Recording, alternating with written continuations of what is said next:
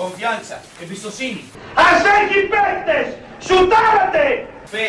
Πίστη. Έτσι μπαίνει το γκολ. Pasión. Πάθος. Ένα βαθμό να πάρετε και ένα γκολ. Τι σας ζητάω; Sentimiento. Συνέστημα. Pero inteligencia. Αλλά ξυπνάδα. Θέλει να κάνει παρα, πα- προμενάδα με την μπάλα ο Μαχλάς. Hay que jugar al fútbol. Παίξτε ποδόσφαιρο. Hay que ser hiperagresivo. Πάμε να είμαστε υπερεπιθετικοί. El futuro Το μέλλον lo escribimos nosotros. εμείς θα το γράψουμε. Nosotros mismos. Μόνοι μας το Y γράψουμε. esta es una oportunidad para Είναι escribir η el futuro. ευκαιρία μας να γράψουμε το μέλλον μας. ¿Sí? No renuncia a lo que van Μην ganando. παραιτηθείτε από αυτά που έχουμε κερδίσει. Cada día es esto. Κάθε μέρα το κάνουμε. Y esta es una Και πάλι oportunidad. είναι η ευκαιρία. Sí, jueguen y Παίξτε ganen. και κερδίστε. ¿Ok? Que Dios y David te lo Πάμε, bendiga. Ένα, δύο, τρία. Ένας και ένας δυο μου το κάνατε που πίσω. Σας το λέω. Ο Πεπ ντροπιάστηκε. Και δεν ντροπιάστηκε στον τελικό, αλλά ντροπιάστηκε στους ημιτελικούς με την Paris Saint Germain. Αυτό μετάνιωσε, αυτό θεώρησε αμάρτημα και με τον δικό του τρόπο ζήτησε τη συγχώρεση στον τελικό, αλλά όπως λένε και στις κηδείες, συγχωρέθηκε και συγχωρέθηκε από τον Τόμας Τούχελ, ο οποίος τον διέλυσε. Καλώς ήρθατε στα αποδητήρια της εβδομάδας είμαι ο Νίκος Γεμπολδάκης και θα πάμε να αναλύσουμε τον τελικό του Champions League και πώς ο Pep Guardiola πλήρωσε το δικό του προσωπικό αμάρτημα. Για πρώτη φορά στο τελικό του Champions League το ποδόσφαιρο ξεπέρασε τον Pep ή ο Pep έμεινε πίσω από το ποδόσφαιρο, το πούμε κάπως έτσι. Νομίζω είναι ευρέως αποδεκτό και κατανοητό το, το tiki-taka game. Έχει τελειώσει, έχει πεθάνει και νομίζω ότι είναι κάτι το οποίο το έχει αντιληφθεί και ο ίδιος ο Pep. Εμείς θα κάνουμε μια θεωρητική προσέγγιση του πόσο ακριβώς ο Pep Guardiola σκέφτηκε τα πράγματα. Και λέω θεωρητική γιατί δεν μπορούμε να ξέρουμε ακριβώς έτσι, τι σκέφτηκε τι άλλαξε, τι, τι είχε σκεφτεί να αλλάξει θέμη τελικά τι άλλαξε, τι μετάνιωσε ε, πάνω σε τι βάση αποφάσεις στο τελικό και ύστερα θα δούμε χάρη στην Instat και τα δικά της στατιστικά κάποιους δείκτες και κάποιες ε, παραμέτρους οι οποίες αποτυπώνουν ε, όσο καμία άλλη το πόσο λάθος έκανε ο Pep Guardiola και τα μεγάλα δώρα ουσιαστικά που έδωσε στην Chelsea του Tuchel για να τη στέψει για δεύτερη φορά πρωταθλήτρια Ευρώπης. Με το tic-tac λοιπόν να έχει πεθάνει άφησε ο Pep την Barcelona μεταμόρφωσε προς αυτή βέβαια την κατεύθυνση την Bayern Μονάχου και τη Manchester City αλλά δεν έμεινε σε ό,τι είχε δείξει στην Παρσελώνα δεν είχε άλλωστε και τους παίκτες να το κάνει αλλά έφερνε συνεχώς μια εξέλιξη. Αυτός ήταν και είναι ακόμα ο Pep Guardiola ένας άνθρωπος ο οποίος εξελίσσει το ποδόσφαιρο γιατί συνεχώς φέρνει νέα πράγματα σε αυτό βέβαια συνεχώς φέρνει νέα πράγματα πάνω στον τρόπο που αντιλαμβανόμαστε το passing game και το παιχνίδι κυριαρχίας. Ενώ δεν, δεν έχει φέρει διαφορετικά συστήματα ή δεν έχει παρουσιάσει πέντε διαφορετικές στρατηγικές και απλά τις εξελίσσει. Είναι πάνω σε μία. Ξεκίνησε με το Tiki Taka, το οποίο πέθανε γιατί οι ομάδες έφτασαν να μην παίζουν ποδόσφαιρο για να το αντιμετωπίσουν. Και πλέον αυτό ήταν αποτελεσματικό. Απλά δεν κέρδιζε κανείς. Μέχρι που κάποιες άλλες ομάδες, και θα πω ότι αρχίζει γενομένη ε, και από τον κλοπ, αντιλήφθηκαν ότι με το physical game και με το να πιέζεις τον, αυτό που θέλει να παίξει κυριαρχικά έτσι τον αντίπαλο ψηλά, μπορείς να αλλάξεις τις ισορροπίες και να τον κερδίσεις. Σταδιακά αυτό κερδίζει όλο και μεγαλύτερο, όλο και περισσότερο έδαφος. Έχουμε περάσει οπωσδήποτε στην, ε, στην εποχή του physical game και νομίζω ότι αυτό αποδεικνύεται και από την ευρωπαϊκή ιστορία του Pep Guardiola με Bayern και Manchester City καθότι είναι δύο ομάδες αυτές οι οποίες περπατώντας μπορούν να πάρουν το πρωτάθλημα στις χώρες τους, ειδικά η Bayern. Η City μπορεί περπατώντας πραγματικά να φτάσει να το διεκδικεί. Το αγγλικό είναι και πιο δύσκολο, εντάξει. Αν και μια φορά το... στα τρία χρόνια θα βρει σοβαρό ανταγωνιστή. Γιατί το λέω αυτό. Γιατί με όποιον τρόπο και να έπαιζε τελικά εντός Αγγλίας, πάλι θα το έπαιρνε. Ή εντός Γερμανίας. Ειδικά εντός Γερμανίας, επαναλαμβάνω. Δεν χρειάζονταν δηλαδή την τελειοποίηση του tiki taka ή του passing game και να κάνουμε το back ε, δεξί αμυντικό half ή εσωτερικό μέσο τον ε, Ζιντσένκο και πώς θα καλύπτουμε και τα νότα μας και να σκεφτούμε και όλες τις παραμέτρους. Δεν χρειαζόταν. Δηλαδή και να, και να μην το έκανε δεν θα είχε πρόβλημα. Το έκανε όμως και όλοι μιλούσαμε για εξέλιξη. Και έβγαινε κάθε Τετάρτη στους προμητελικούς και στους ημιτελικούς της Ευρώπης στο Champions League.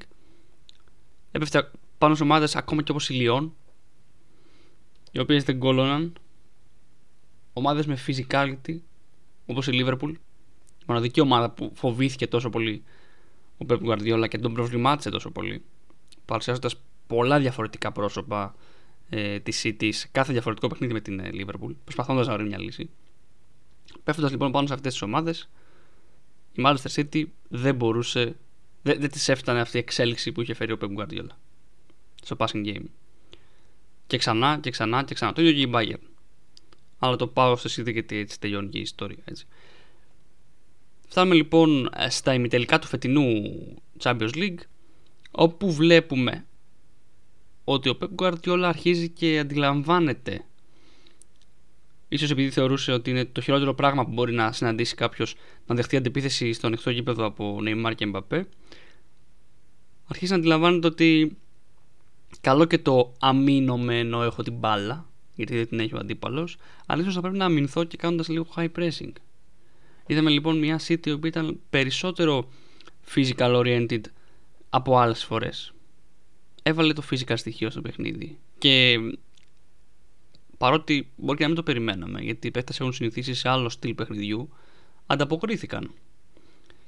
Εδώ ήμασταν σε προηγούμενο επεισόδιο του podcast και λέγαμε ότι η City είχε ξεπεράσει τον εαυτό της σε μέσους όρους και τα λοιπά εκείνες τις δύο αναμετρήσεις με την Παρή. Είχε τερματίσει τους δείκτες της Index. Την αποθεώναμε. Λέγαμε ότι για πρώτη φορά ο Πεπ δεν άλλαξε τίποτα σπουδαίο στο παιχνίδι του με βάση τον αντίπαλο, αλλά πρόσθεσε απλά κάποια στοιχεία. Γιατί αυτό ήταν το μεγάλο του λάθος. Σε ημιτελικούς και πριν Ότι έκανε ένα overthinking, ξαφνικά άλλαζε τα συστήματά του και έπαιζε τελείως διαφορετικά. Ε, σαν να να ντρεπόταν για την ομάδα του. Ενώ ίσα αυτός είναι το φαβόρι. Άρα οι άλλοι πρέπει να προσαρμοστούν τόσο πολύ πάνω του. Και αυτός όμως επέμενε σε αυτόν τον υπερβολικά τον αντίπαλο, άλλαζε τα πάντα, τελευταία στιγμή τα χαλούσε. Στη φετινή σεζόν δεν άλλαξε τίποτα. Δεν άλλαξε τίποτα ενώ με βάση τον αντίπαλο, έτσι επαναλαμβάνω. Πρόσθεσε όμως κόντρα στην Παρή και ένα physical στοιχείο, ζήτησε high pressing. Η, Παρή, η City έκλειψε πάρα πολλές μπάλες ε, στο μισό της Παρή. Νεϊμάρ και Μπαπέ σπανίως γυρίζουν επίσης. Οπότε η City είχε μια ομάδα απέναντί την οποία μπορούσε να τη διαλύσει. Με βάση λοιπόν αυτή την εικόνα, εμείς περιμένουμε ότι ο Πεπ θα χρησιμοποιήσει, θα συνεχίσει να χρησιμοποιεί και αυτό το στοιχείο και κόντρα στην Τσέλση, στον τελικό. Αλλά ο Πεπ σαν να μετάνιωσε. Δηλαδή, εγώ αισθάνομαι ότι ένιωσε ότι αμάρτησε ως πιστός της δικής του θρησκείας, της θρησκείας του δικού του ποδοσφαίρου, πιστός των ιδεών του δηλαδή, ένιωσε ότι της πρόδωσε, ότι αμάρτησε. Σαν να ντράπηκε που άλλαξε λίγο προσέγγιση ενώ στα βασικά κομμάτια του πώς θέλει να παίζει και μπήκε πάνω στο καράβι της εξέλιξης που μας λέει ότι η τάση σήμερα είναι το physical game και όχι μόνο το πάσα πάσα πάσα και κάνω άμυνα επειδή έχω την μπάλα. Και όχι απλά μετάνιωσε και αισθάνθηκε ότι αμάρτησε και παράτησε την εξέλιξη αυτή και δεν χρησιμοποίησε καθόλου αυτό το στοιχείο στον τελικό.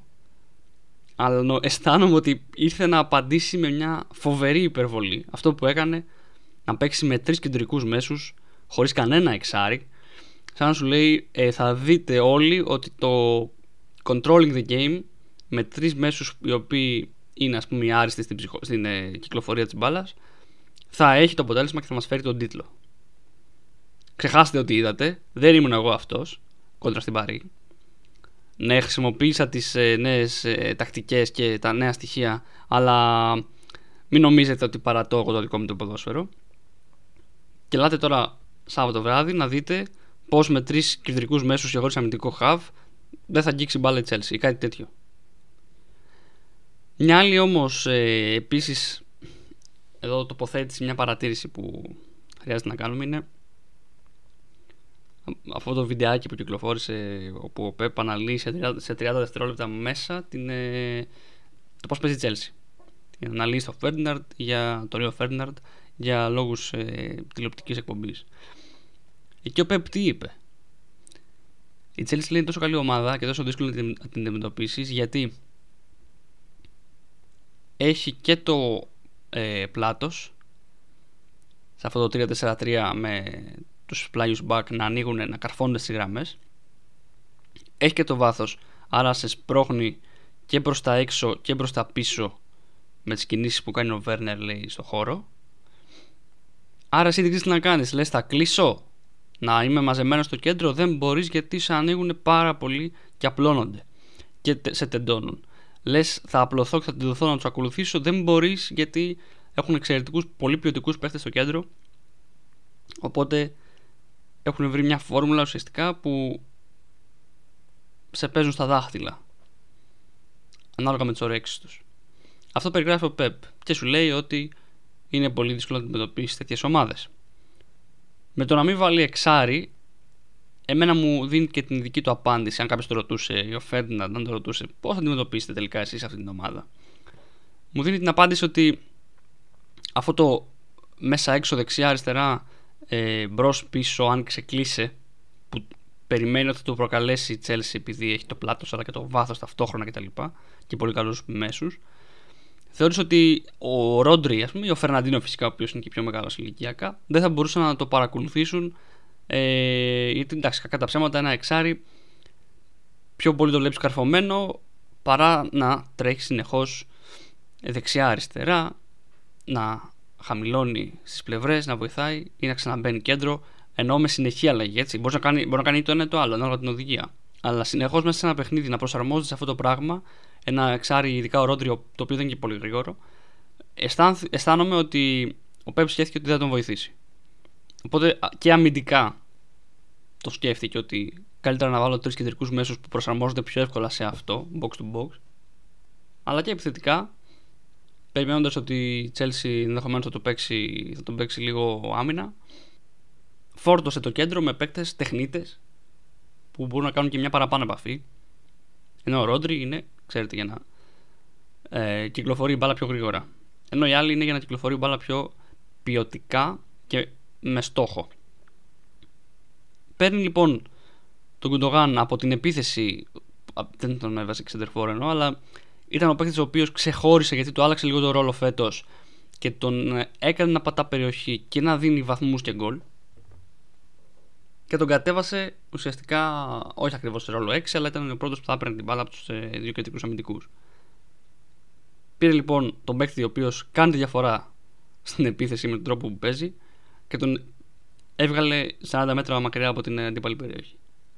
Έβαλε και τον Κέντριν De ως δεύτερο φόρ ε, ψευτο 9. Με δυο ψευτο 9 έπαιζε τώρα εντάξει. Ε, Μήπως και φτάσει μπάλα σε πιο κρίσιμες θέσεις, σε πιο κρίσιμους και ποιοτικού ποδοσφαιριστές.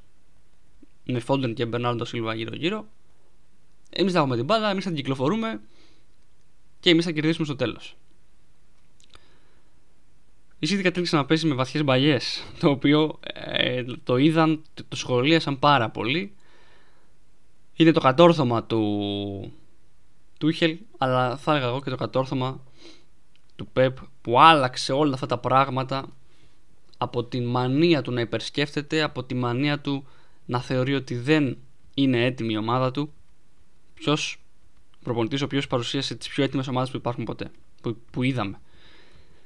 Πάμε να δούμε λοιπόν πώς η αλχημία αυτή του Πεπ, και έτσι θα κλείσουμε και το podcast, κατέστρεψε τα πάντα για τη Manchester City, τη διέλυσε πραγματικά μέσα από κάποιους δείκτες και κάποια στατιστικά διαφορετικά αλλά πολύ πολύ κρίσιμα και χρήσιμα για να δώσουν απαντήσεις. Ό,τι πάρουμε, ό,τι σας πω τώρα είναι παρμένο από την Instat, την πλατφόρμα Instat, πλατφόρμα ανάλυσης και στατιστικής και όπως σας είχα πει και στο πρώτο σχετικό έτσι, επεισόδιο με Champions League και Instat στους ημιτελικούς η εταιρεία αυτή έχει έναν δείκτη δικό της για να δώσει με έναν αριθμό την απόδοση κάθε ομάδας και κάθε παίκτη. Ο δείκτης αυτός προκύπτει από διάφορες στατιστικές, από διάφορου παραμέτρους κτλ. Τι έγινε καλά και τι όχι. Η Chelsea κόντρα στη Real Madrid τότε στον ημιτελικό στα δύο κοινά παιχνίδια ξεκινούσε με μέσο όρο στον δείκτη της Instat 311. Με τη Real έφτασε 323. Δηλαδή ήταν σταθερή, ελάχιστα βελτιωμένη. Η Real ήταν χειρότερη, αν θυμάστε. Οπότε αυτό δίνει ένα βαντάζ και μόνο μόλις τον αριθμό δηλαδή. Καταλαβαίνεις ότι η Chelsea έκανε κάποια πράγματα καλύτερα σε εκείνο το παιχνίδι. Αλλά είχε 323 δεν ήταν πάρα πολύ καλή. Γιατί, γιατί δέχτηκε πολλές φάσεις, ειδικά στην αρχή του δεύτερου χρόνου και μετά λίγο προς το τέλος. Ε, μέσα στο, στο, στο Μπερναμπέου, στο, συγγνώμη, στο βοηθητικό της Ρεάλ εκεί λίγο έχασε την ισορροπία της. Δεν ήταν και οι τέλειες εμφανίσεις αλλά ήταν αρκετά καλές. Κόντρα στη Manchester City θυμίζω 323 με τη Real. Κόντρα στη Manchester City στο τελικό η Chelsea έκανε 352 ξεπέρασε τον εαυτό της περίπου 40 μονάδες. Ήταν 30 μονάδες καλύτερη από ό,τι στον ημιτελικό, στους ημιτελικούς με τη Real. Και νομίζω ότι όταν κάνεις και το season best σου σε τελικό, εντάξει, δηλαδή τι να περιμένεις, το δικαιούσε. Αντίθετα λοιπόν η Manchester City κόντρα στην Paris Saint-Germain με μέσο όρο 335, πολύ υψηλός ο μέσος όρος σε αυτό το δίκτυο για τη Manchester City φέτος στο Champions League, με την Paris είχε 364. Δηλαδή πέρα από τον πολύ αυξημένο μέσο όρο, ξεπέρασε τον εαυτό της, τερμάτισε τους δείκτε, λέγαμε τότε. Τα πήγε φανταστικά. Και ο Pep Guardiola έπρεπε ακριβώς να δει ότι αυτό που επέλεξε να κάνει λειτουργήσε όσο κανένα άλλο κόντρα στην Πάρη. Φωνικό. Και όμως κόντρα στην Τζέλση από το 364 στους ημιτελικούς έπεσε στο 300. Αυτό ήταν το αποτέλεσμα των αλχημιών του, του Pep Guardiola. 50 μονάδες κάτω από τον αντίπαλό του. Με αυτή τη διαφορά λοιπόν 50 μονάδων σε ένα παιχνίδι το 0-1 μοιάζει το 1-0 όπως θέλετε μοιάζει λίγο και ίσως και άδικο. Διεισδύσεις. Η Manchester City πέρασε στο μισό της Chelsea με, την μπάλα, με το βάλιμα μπάλα σε 77 φορές. Η Chelsea 42 στο μισό της City και είναι λογικό γιατί η City είχε πιο πολύ ώρα την μπάλα στα πόδια της. Η Chelsea ήταν πιο κάτω, πιο χαμηλά στην άμυνά της, ειδικά μετά τον γκολ. Οπότε είναι αναμενόμενο αυτό που συνέβη. Κανένα απολύτως πρόβλημα. Από αυτές τις 77 φορές της City, οι πολίτες έφτασαν στο 4ο τέταρτο του γηπέδου, δηλαδή στο τελευταίο τέταρτο, αν το σπάσουμε σε 4 κομμάτια το γήπεδο κάθετα. Έφτασε δηλαδή προς την περιοχή, ας πούμε, του Μεντί, τη 45. Η Chelsea από τι 42 έφτασε τις 26 στην περιοχή, στην, ε, στο 4ο τέταρτο του αντιπάλου της. Και πάλι λογικό και τα νούμερα είναι περίπου, τα ποσοστά είναι σχεδόν ίδια στη μικρή περιοχή της ε, Chelsea η City έφτασε 16 φορές. Πολύ λογικό, όπως είχε κλειστεί η Chelsea ήταν πολύ δύσκολο να μπεις με διείσδυση στη μικρή περιοχή. Η Chelsea έφτασε 14 φορές στη μικρή περιοχή της Manchester City. Σχεδόν με τις μισές διεισδύσεις γενικότερα συνολικά στο μισό της αντιπάλου της η Chelsea κατάφερε να φτάσει ίδιες φορές όσες και ο αντίπαλός της στη μικρή του περιοχή. Θυμίζω, 77-42 στο μισό του αντιπάλου. 45-26 στο τελευταίο τέταρτο. Όλα ισορροπημένα. Καταλαβαίνετε τη διαφορά. Γιατί είναι λιγότερες φορές που ήρθε με την μπάλα στα πόδια Chelsea. Αλλά στην μικρή περιοχή 16-14. Φανταστείτε λοιπόν πώς θα έφτανε στην μικρή περιοχή η Manchester City με την Chelsea να μείνετε αυτές τις 16 φορές και πώς έφτανε η Chelsea στην περιοχή της Manchester City. Η οποία ήταν 77 φορές το δικό του μισό με διείσδυση. Άρα ήταν πολύ ψηλά, πολύ ανεβασμένη και χωρίς εξάρι. Σε set play η Manchester City είχε 77, 75 συγγνώμη, επιθέσεις και από αυτές 5 κατέληξαν σε shoot. Η Chelsea κατέληξε σε 4 shoot από 49 επιθέσεις με set play. Έκανε 9 αντιπιθέσεις και τις 3 τις τελείωσε με shoot δεν υπήρχε κανείς να τους σταματήσει. Η Manchester City έκανε 11 αντιπιθέσει, που δεν ήθελε να κάνει βέβαια αυτό στο παιχνίδι, και δεν τελείωσε καμία με σουτ. Θα σας πάω και στατικές φάσεις επίσης. Τα φάουλ. Η Chelsea είχε 4 και όλα έφτασαν το λιγότερο στη μικρή περιοχή της Manchester City. μία από αυτές έφτασε εστία. Βρήκε εστία. Η City είχε τρία, τρεις εκτελέσεις φάουλ και μόλις μία από αυτές έφτασε στη μικρή περιοχή. Ούτε αυτό κατάφερε να το εκμεταλλευτεί, να το δουλέψει και να το εκμεταλλευτεί η City. Σε ένα παιχνίδι που είχαμε πάρα πολύ λίγα corner επίσης, συνολικά 4, παρότι κατά μέσο όρο έχουν 10 και οι δύο μαζί στο φετινό Champions League ανά παιχνίδι. Και θα κλείσουμε με κάτι, με δύο πολύ σημαντικά ακόμα στατιστικά, τα οποία δείχνουν την απίστευτη έλλειψη και το κενό που είχε το κέντρο της Manchester City χωρίς εξάρι και με τον Gundogan εκεί που είναι οι κερδισμένες μονομαχίες στο τέταρτο των δύο ομάδων. Δηλαδή γύρω από την περιοχή ας πούμε και μέσα στην περιοχή της Chelsea και γύρω και μέσα από την περιοχή της Manchester City. Στην περιοχή της Chelsea, στο τελευταίο τέταρτο στο οποίο μηνόταν η Chelsea του γηπέδου, η Chelsea κέρδισε 35 μονομαχίες, η City κέρδισε 15.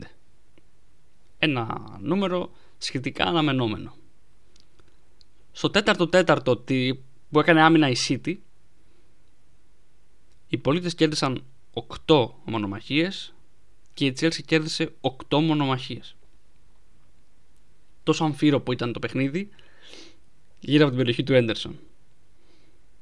Τόσο πολύ μύριζε κάθε φάση και τόσο πολύ βρωμούσε η απουσία εξαριού που θα μπορούσε να σταματήσει αλλά και να κόψει εν αντιθέσει με τον ε, λίγο χαμηλοκόλλη έτσι και ε, μπροστόβαρο η Κάι Γκούντογαν.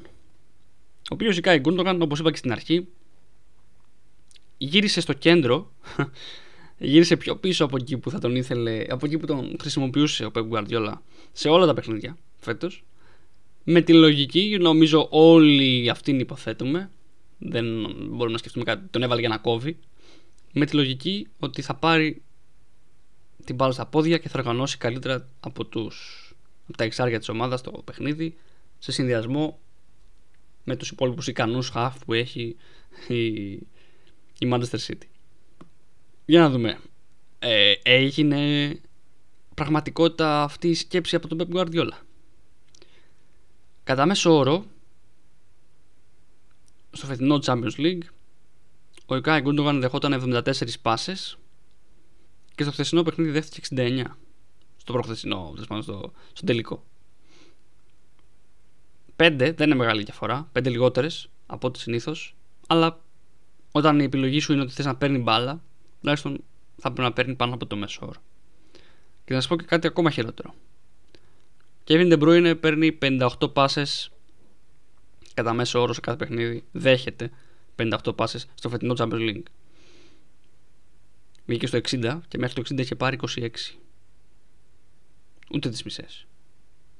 Ο πιο κρίσιμος παίκτης της Manchester City δεν πήρε ούτε τις μισές πάσες από αυτές που περιμένει φέτος. Ο Sterling 9 πάσες λιγότερες.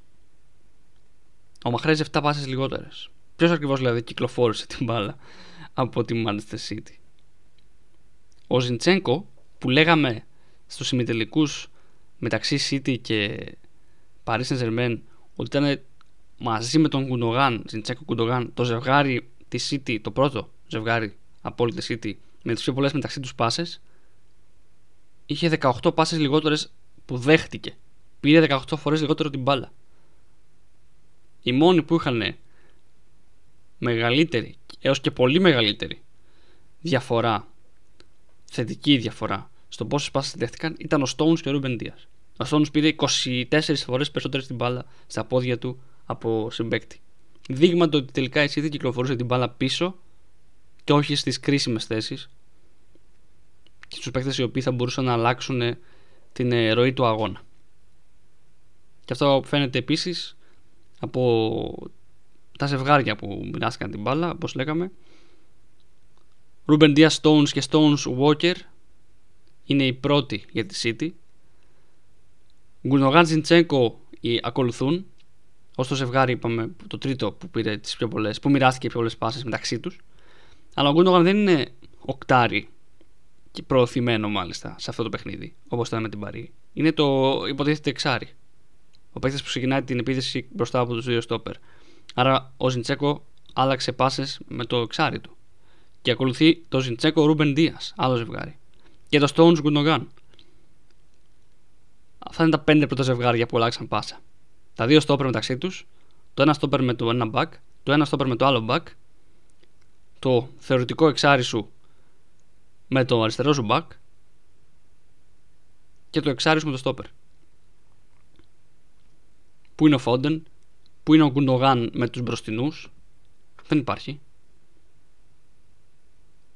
Παρεμβαίνει το ζευγάρι Rhys James Ασπιλικουέτα για την Chelsea και το επόμενο ζευγάρι για τη City είναι το Γκουντογάν Ρούμπεν Δία. Είναι απίστευτο αυτό το πράγμα. Ο πρώτος με του επιθετικού που βλέπουμε είναι ο Μαχρές που άλλαξε 19 πάσει με το Walker. Η απόλυτη λοιπόν καταστροφή για τον Pep Guardiola και τη City. Ο Pep Guardiola άλλαξε τόσο πολύ τις ιδέες του και τη σκέψη του για αυτό το παιχνίδι που κατέληξε να κατεβάσει μια ομάδα που δεν μπορούσε να βρει τους επιθετικούς της. Έφερε τρεις κεντρικούς μέσους στον άξονα για να κοντρολάρει το παιχνίδι και δεν πήρανε μπάλα. Ταυτόχρονα δεν είχε εξάρι και κάθε κατεβασιά της Chelsea έφτανε στην περιοχή του. Από τις 42 φορές που η Chelsea πέρασε το κέντρο με δίσδυση, τις 40 έφτασε τουλάχιστον ως το τελευταίο τέταρτο του γηπέδου. Και τις 14 μπήκε και στην μικρή περιοχή. Είναι αδιανόητο αυτό το νούμερο. Δύο μόλις φορές δηλαδή σταμάτησαν την επέλαση των ε, Λονδρέζων πριν φτάσουν στο τελευταίο τέταρτο του γηπέδου. Η αμυντική της City, η, η μέση, ή δεν ξέρω κι εγώ ποιος βρέθηκε σε εκείνο το σημείο. Αμφιβάλλεται αν με ένα εξάρι αυτό το νούμερο θα ήταν διαφορετικό. Γι' αυτό καταλήγουμε λοιπόν και κάνουμε τον κύκλο αυτού του podcast ότι ο Pep Guardiola αισθάνθηκε ντροπή για αυτό που παρουσίασε κόντρα στην Paris Saint-Germain παρότι τερμάτισε δείκτες στατιστικών και παρότι έδωσε μια πολύ άνετη πρόκληση, την πρώτη μετά από χρόνια σε τελικό Champions League, απαρνήθηκε την εξέλιξη την οποία ελαφρώς ημερίστηκε στους ημιτελικούς. Ακύρωσε τελευταία στιγμή το εισιτήριο για το καράβι στο οποίο πήγε να ανέβει το καράβι της εξέλιξης που φέρνει το physical game και αντίστοιχα στοιχεία όπως το high pressing στο παιχνίδι της ομάδας του και απάντησε με τη μεγαλύτερη υπερβολή που έχουμε δει σε τόσο κρίσιμο παιχνίδι τα τελευταία χρόνια να παίξει χωρίς εξάρι γιατί ήθελε εντελώς να κοντρολάρει το παιχνίδι. Αλλά όπως είδαμε και είναι βέβαια και πίστοση του Τόμας Τούχελ αυτό οι παίχτες που ο Γκαρδιόλα έβαλε για να κοντρολάρουν το παιχνίδι δεν πήραν μπάλα. Το 0 λοιπόν το θεωρώ οριακά ε, κοπλιμέντο για την ε, Manchester City η οποία δεν ξέρω πότε και δεν ξέρω και αν θα ξανακυνηγήσει με το ίδιο μένος να φτάσει σε τελικό Champions League και επιτέλους για πρώτη φορά να το κατακτήσει. Αυτά ήταν τα αποδεκτήρια της εβδομάδας. Μιας εβδομάδας με ένα σπουδαίο τελικό και μιας και τελείωσε και το Ξάνθη Πανετολικός και το Πανετολικός Ξάνθη νομίζω ότι πλέον δεν έχουμε άλλο παιχνίδι παρά μόνο Ισλανδία και Σκανδιναβία να ασχοληθούμε και απλά θα περιμένουμε τα τελικά του Euro. Μέχρι την επόμενη Τρίτη να είστε όλες και όλοι καλά. Confianza, Εμπιστοσύνη. Ας έχει παίκτες! Σουτάρατε! fe, Πίστη. Έτσι μένει το κόλ. pasión, Πάθος. Ένα βαθμό να πάρετε και ένα γκολ. Τι σας ζητάω; sentimiento, Συνέστημα. pero inteligencia. Αλλά ξυπνάδα. Θέλει να κάνει παρά, πα- προμενάδα με την μπάλα ο Μαχλάς.